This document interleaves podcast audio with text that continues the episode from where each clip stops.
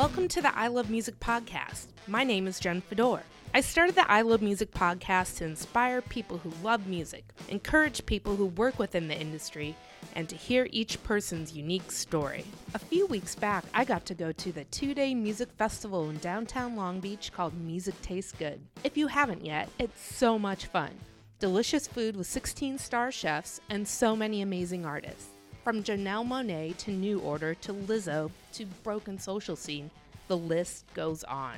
I got to interview some very talented artists at the festival.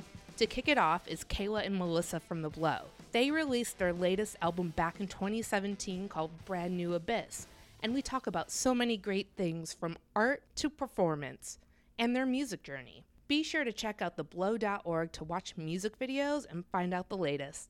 All right, let's get into their interview. So, how has your day been so far at Music Tastes Good? At Music Tastes Good, we just showed up in time to see Santigold. We started out this morning in Morro Bay, California, which is pretty a magical place.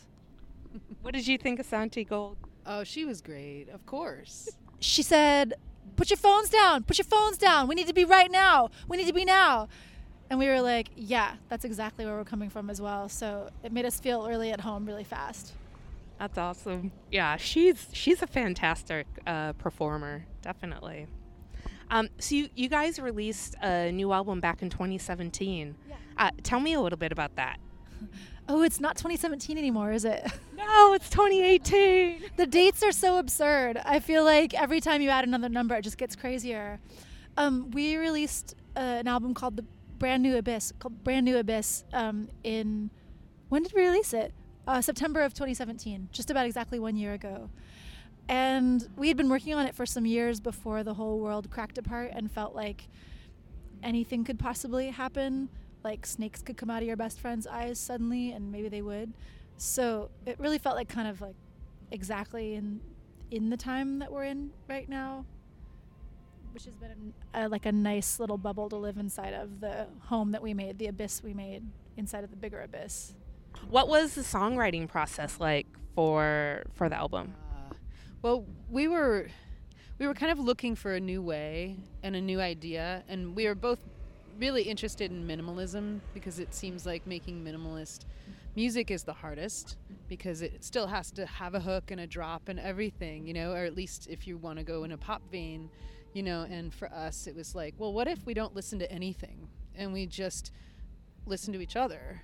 And we use these tools we've been developing for like the past eight years, you know, and we'd really been working with analog equipment and, you know, this kind of new signal flow and modular synthesizers, modular synthesizers, and, you know, building this big rig of how everything worked together, kind of making a system that is unique to both of our styles of playing. And so, you know, the process of writing was was really it was like we would jam together you know, and write it together in a room the way Fleetwood Mac would or a rock band would, which isn't always th- that way it, with electronic music. You know, it's often you pass things back and forth and it's very solo, you know. It feels like we're in a moment when in in art and in music we've been exposed to so much from the past that is so inspiring and also a little intimidating that it's really easy to kind of find yourself wanting to just sort of follow the vein of doing what somebody else has done. Like learn to sound just like velvet underground because you can listen to it so easily. You can hear all the rare recordings or you know like it's it's a little overwhelming just the wash of all the influences and intimidating. So that's kind of part of where we were coming from when we were like we're not listening to nothing except maybe brian eno's another green world and fleetwood mac tusk. That was kind of like the two things we allowed ourselves and a little david bowie here and there. Um, and a big part of it was actually like us wanting to produce our own music. And we had started out like oh seven years ago trying to like find someone to produce with us and work with us and help us make a sound. And then we realized like nobody can actually make our sound even if it's the gra- greatest person even the person we like the best. Like we had a chance to work with someone and then we were working together and they were like you you guys you guys have something you need to figure out and it's actually yours. Like i can't just give it to you.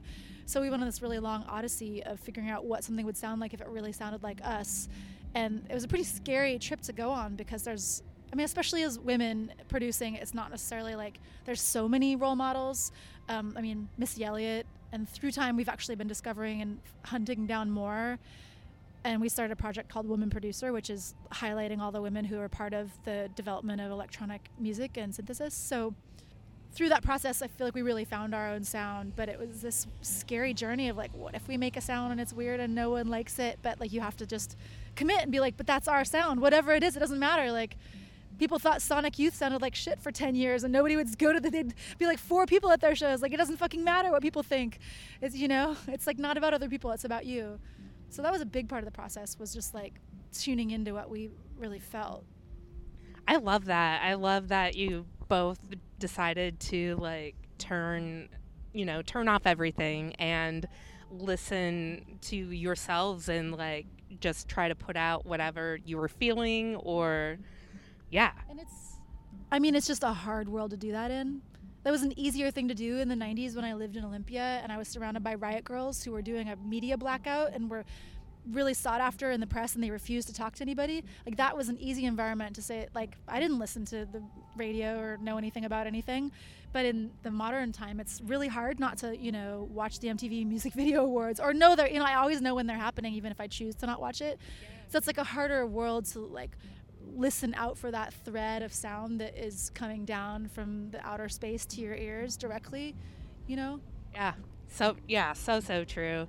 I've been going through a book called The Artist's Way right now, and there is like a chapter where it's like, okay, you got to turn off like all like turn off all social media, like just like be and yeah. yeah.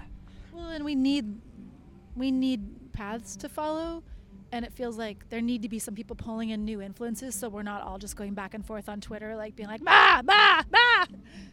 It's true. It's so true. Also, I think like when uh, we made a, a, a, self-titled record in 2013 was yeah and that record was like kind of our, our, the beginning of our journey kayla and i at least together thinking about like well what do we actually want to hear and and i think that's a question people don't ask themselves enough you know and we made a record that was we sampled every single sound you know meticulously and it was it was very like musique concrète like we really went through it and did it and we but a lot of that process was like well I, you know, I'd never thought about that. Like, what do you want that to sound like? You know, and and allowing yourself to do that and discovering it. And then it took years to get to the level that we got to with Brand New Abyss, where then it wasn't that we were creating sounds; it's that we created instruments that were more like suited to us. Like this is the way we enjoy ourselves. And we had this mantra while we were doing it: if it wasn't fun, just stop. Like, don't do it. You know. And so we kind of had this this rigor where we did play every day, but we, you know, we had to love it, right? Yeah.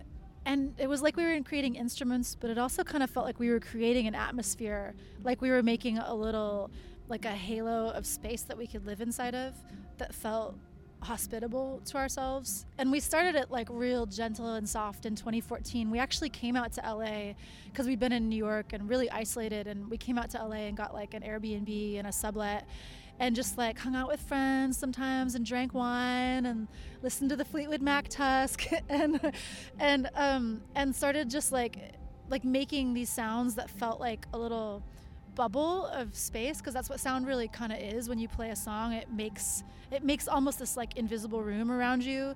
Like there's the the vocals are in the front and the bass is down below and the drums are kind of behind you. And it's like when you when you turn it on it like makes this sphere around you that's sort of a like a protective space. So we were just sort of like going along making that through 2014 and 2015 and then like 2016 it was we were trying to, you know, finish the album and the atmosphere outside of that bubble was getting more agitated. So more and more felt like a place that we could just really live inside of. I love that. long answer to your question. um, how did you two meet and how did you both decide to make music together? Uh, we met in Portland, Oregon, uh, at a performance art festival at uh, Portland Institute of Contemporary Art.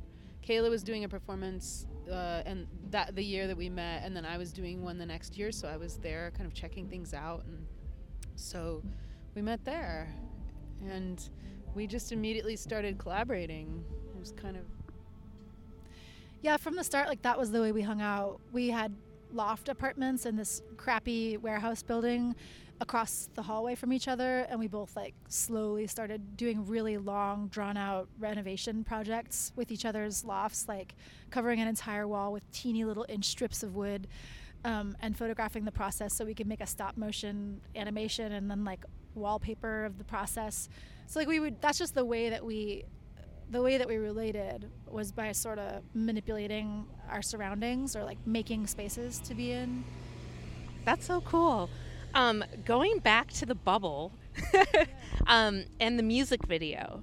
Uh, the music video that's 11 it's like 11 that. yeah le- yeah tell me yeah our our vocal our um lyricless ambient 11 minute um solo a single wait Yeah.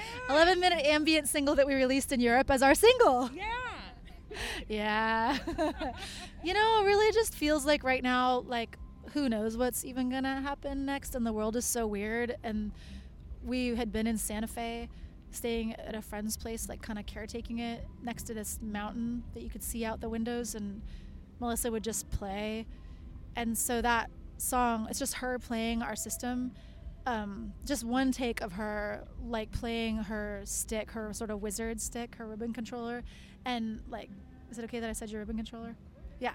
Uh, well it's her secret wizard stick but and it's just her playing all the like s- this complicated like all these different layers of delays and synthesizers um, and it's one take. And that is really like the it's like the the liquid the liquid surrounding that we made for ourselves to live in that we can share with other people? That instrument i started making it during 2013 during the last record. And actually it's on a few of songs from the last record from the self-titled record. But it was like i was still really young with it and i wasn't feeling very bold. And then through the years i would just sit and play it all the time. And we'll play it tomorrow actually. Well part of it probably not 11 minutes. It's a short sh- set. Yeah i wasn't sure what to call the so now i know it's the wizard the, wiz, the wizard stick so. that song that song's called the bath. She actually you made it up. I remember i was asleep in the next room and you added it. You made the instrument and you added it on top of one of the songs like in the background. It's on top of light girls. And i got up the next day and you were like can i play it for you? And it's like her with her stick and the instrument's like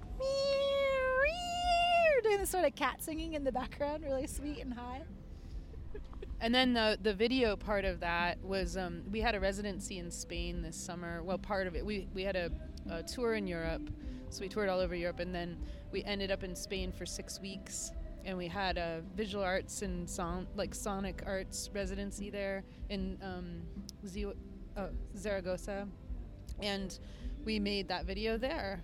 And actually, we tour with some of that. Like we do a lot of video stuff that's control voltage and it's all analog and so it's all of this frequency talking to each other you know light and sound and that's kind of where we've been going you know. I love that. Oh my gosh i love that so much. Tomorrow like i can't wait to see i can't wait to see the show with everything. Yay. How did you both start off like getting into music? Were you in bands growing up or Well, I was never musical or even much of a performer. I was really shy as a kid. I was like the drawing kid. Um, but uh, my mom kept putting me in musicals through grade school. Like she would direct the class play to make me be in it and have like a prominent role. So I would be forced out there, but very awkward. And then I lived in Olympia. I just happened to go to college in Olympia, Washington, where the basically the main platform for communication was music and performance people used music as a platform for uh, basically experimental performance, like Beat Happening and Some Velvet Sidewalk, and then I would say like a lot of Bikini Kill. It was really about like what you can do in front of people as a communicative medium. So that was my access, and the reason I made music was simply because that's how people communicated. It was the way. Um, and Melissa has more classical. yeah i grew up classically trained as a kid i didn't want to it was just forced on me but now i love it but um, i played cello and then uh, and then I kind of went more into visual arts, but then in um, in art school, and I also studied physics. Like during that time to get through school, I apprenticed with a luthier, so I made guitars and flamenco and jazz guitar necks. so then, like, it kind of all went into synthesis because it's all about spatial stuff, and you know, it was it was a match made in heaven, I guess. That's amazing. Yeah, Melissa made really big projects in Mexico City, like the for the museum of the city, and um, and you always wor- but you always worked with light waves and sound waves, so it was kind of like a, a long, slow like path to get to her developing her system, which I feel like is like your masterwork. Wow. That's so cool. I love it. I love it a lot. I ask this to all my guests why do you love music? Because the I Love Music podcast. Yeah. Well, me, I feel like I love music because it's sort of this subversive medium that it doesn't actually exist in the CD or on the vinyl record.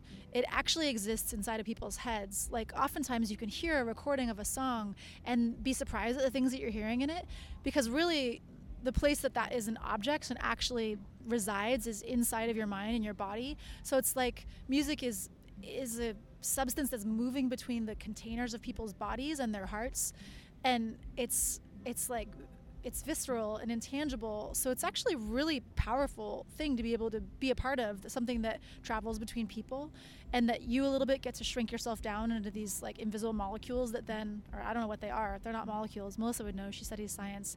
They're just reverberations actually that live as reverberations in your memory right? That's scientifically correct so it's it's a strange medium. It's not a painting. It's not a physical thing. Nobody can actually ever really own it. You can try to make profit off of it, but you don't own it. You don't own the recollection of that melody, or that whatever the cohesion of the song is.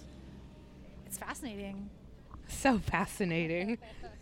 How about for you? Well, I would like to like mirror what Kayla said. I totally agree 1000%. And I think part of that is the connection that everyone has together in that way because it is something that can't be owned or told that you don't understand it correctly, that you don't have the language for it.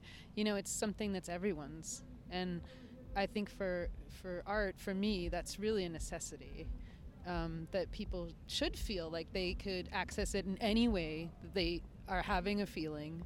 It is real, you know, and no one can tell you that that's wrong, you know. As a medium of art, it's not really exclusive. Whereas some people might not feel invited to a performance art piece or a gallery or something, they might not feel like that's their realm that they get to access. Like everybody likes music, even like art snobs. Can't help it. It's true. It's so true. For other musicians out there, do you have any words of advice or tips for writing songs or just working in the music industry in general? Well, uh, Annie Lennox was on the Grammys uh, several years ago. We actually watched it here in Los Angeles, and somebody asked her a question about the music industry, and she said, "The industry of music and the creativity of music, those are two separate things." Which I really appreciated because then she went on to do a performance of um, "I cast, I cast a spell on you" or "You cast a spell on me," which I don't know if you remember seeing it. It was like it was it was electrifying. And she just like showed what was possible. It was sort of like she sliced the music industry in half and said like this is what it's actually about. It's about making you have a feeling. And i feel like trying to interface with the music industry can be really alienating especially you know young people. It's like this expectation that you're gonna like i don't know sell yourself on instagram in this way it's gonna make a 10000 people want you. And the pressure of that like can actually not leave that much space for getting inside of the feeling of the creativity but I mean, that said, there's so many people like in touring around the US and finding people to perform with us. There's so many people who are doing such exciting things, especially like, you know, like gender queer people and people of color and women. It's just like so many awesome artists and we're performing with a lot of people who are truly exciting to us to perform with. So I feel like I mean people are getting the pulse of the right feeling of like finding the new thing or finding not the new thing, finding something that gives someone a feeling, given those gives themselves a feeling.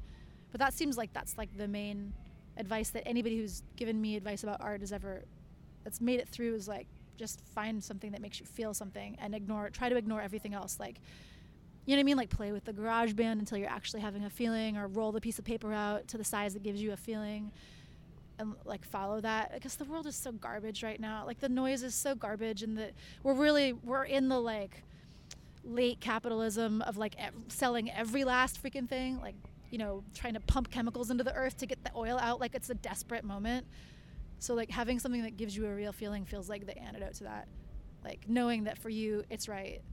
I think too, like the the advice that I got when I was really young was just not to stop.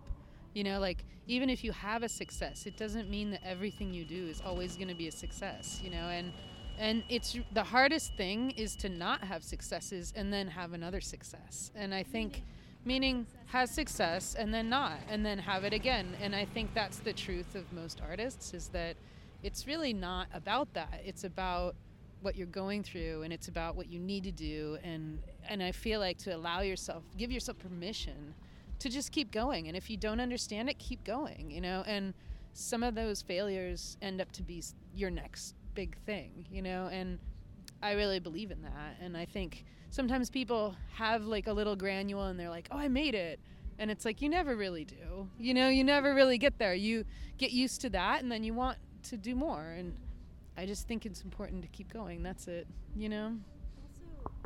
Also, I think like recentering the like center of the world, like constantly recentering where where is the place that matters. And I feel like we live in a time that is all about like the gaze and and having this idea that the center of the world is somewhere else that you're trying to strive to get to. And i felt really lucky in the 90s i keep referencing olympia but it really was my like center the place that i came out of that was like everybody there was like this is the place we don't give a fuck if somebody comes to do a show in our town. Like most people wouldn't even go. Like and that wasn't like the best thing in the world not to care about other people but it was a great thing to be like what we are doing right now is the most important thing and this is the place and we're like us and our 10 friends are like doing the thing that we give a shit about. Yeah. and so i feel like that is like that's the power that you get to take back from like the quote man is like no what we're doing is the thing you know like no wave what we're doing is the thing or like you know detroit house or something like no what we're doing is the thing. And it's like just constant like that's what is that's power you know? To be like no me and my six friends know what's cool. And or even just me and my own self in my room knows what's cool if you care about cool or knows what ma- you know what knows what feels. Yeah. Yeah. like we're heading it's a dark time and the future's really weird and uncertain. So like why engage in any bullshit? There's just not time for that Agreed. Agreed. So, what are you what are you both looking forward to next? For me, I think like, what's next? I guess it's we've been working for a really long time. I'd like to have a vacation. Uh, that doesn't really happen very often because it's not really the life that we have, but we have a really good life, so it's not a bad thing. But a few days in nature would be nice. But other than that, next big, I don't know what's next. I'm s- well, we're on tour right now, and we finish out the tour of the rest of the country, right, Kayla? And then we, go ahead. i really enjoyed making the bath video like i've been really enjoying sort of planting ourselves somewhere and like like that idea the whole you know following my own advice sort of like planting myself somewhere and having a feeling and being like this is this is you know kind of like fleshing it out. And um, videos feel really exciting for doing that because you just get to stay there then you make the thing and then people can go watch the video and like be there in this uh, disembodied time with you you know or they're embodied with it. So that that's exciting. Wait other things i'm excited about. I mean really a, a really a big thing is like performing with all the different people who we've lined up to perform with us on tour because they're like all new friends you know? Yeah. like each person we meet feels like another like an extended piece of um, like community. And making the virtual community real one of my goals is to make all of my internet friends like real friends. Then you meet them and like their body's a different shape than you thought you know? And they're like they're straight and you thought they were gay like all these things come out that are like irl in a way that's really nice i guess i'm looking forward to more in real life existence as much as possible That's awesome. Anything else you uh, both want to add? Where can people find you? We have a website called theblow.org, and the video you talked about is called The Bath. So if you look up The Blow, The Bath. And then our project about women women producers and women and non-binary and trans producers is um, womenproducer.com. Com? Com. Dot com. Yeah. we did a really cool panel with um, Neko Case and Zola Jesus and Miho Hatori and Suzi Analogue, all talking about production. So we've been trying to bring people acro- together across ages and genres, um, and have conversations. And we let it go a little. Well, when Trump got elected, we finished our record and just like took a little pause to survive. But that's something that we're excited about more of. That's good. Well, thank you so much for being on the show today. it's our pleasure. Thank you for having us. Thanks again to The Blow for being on the show and to the Bang Ups for the theme music. This has been the I Love Music podcast with Jen Fedor.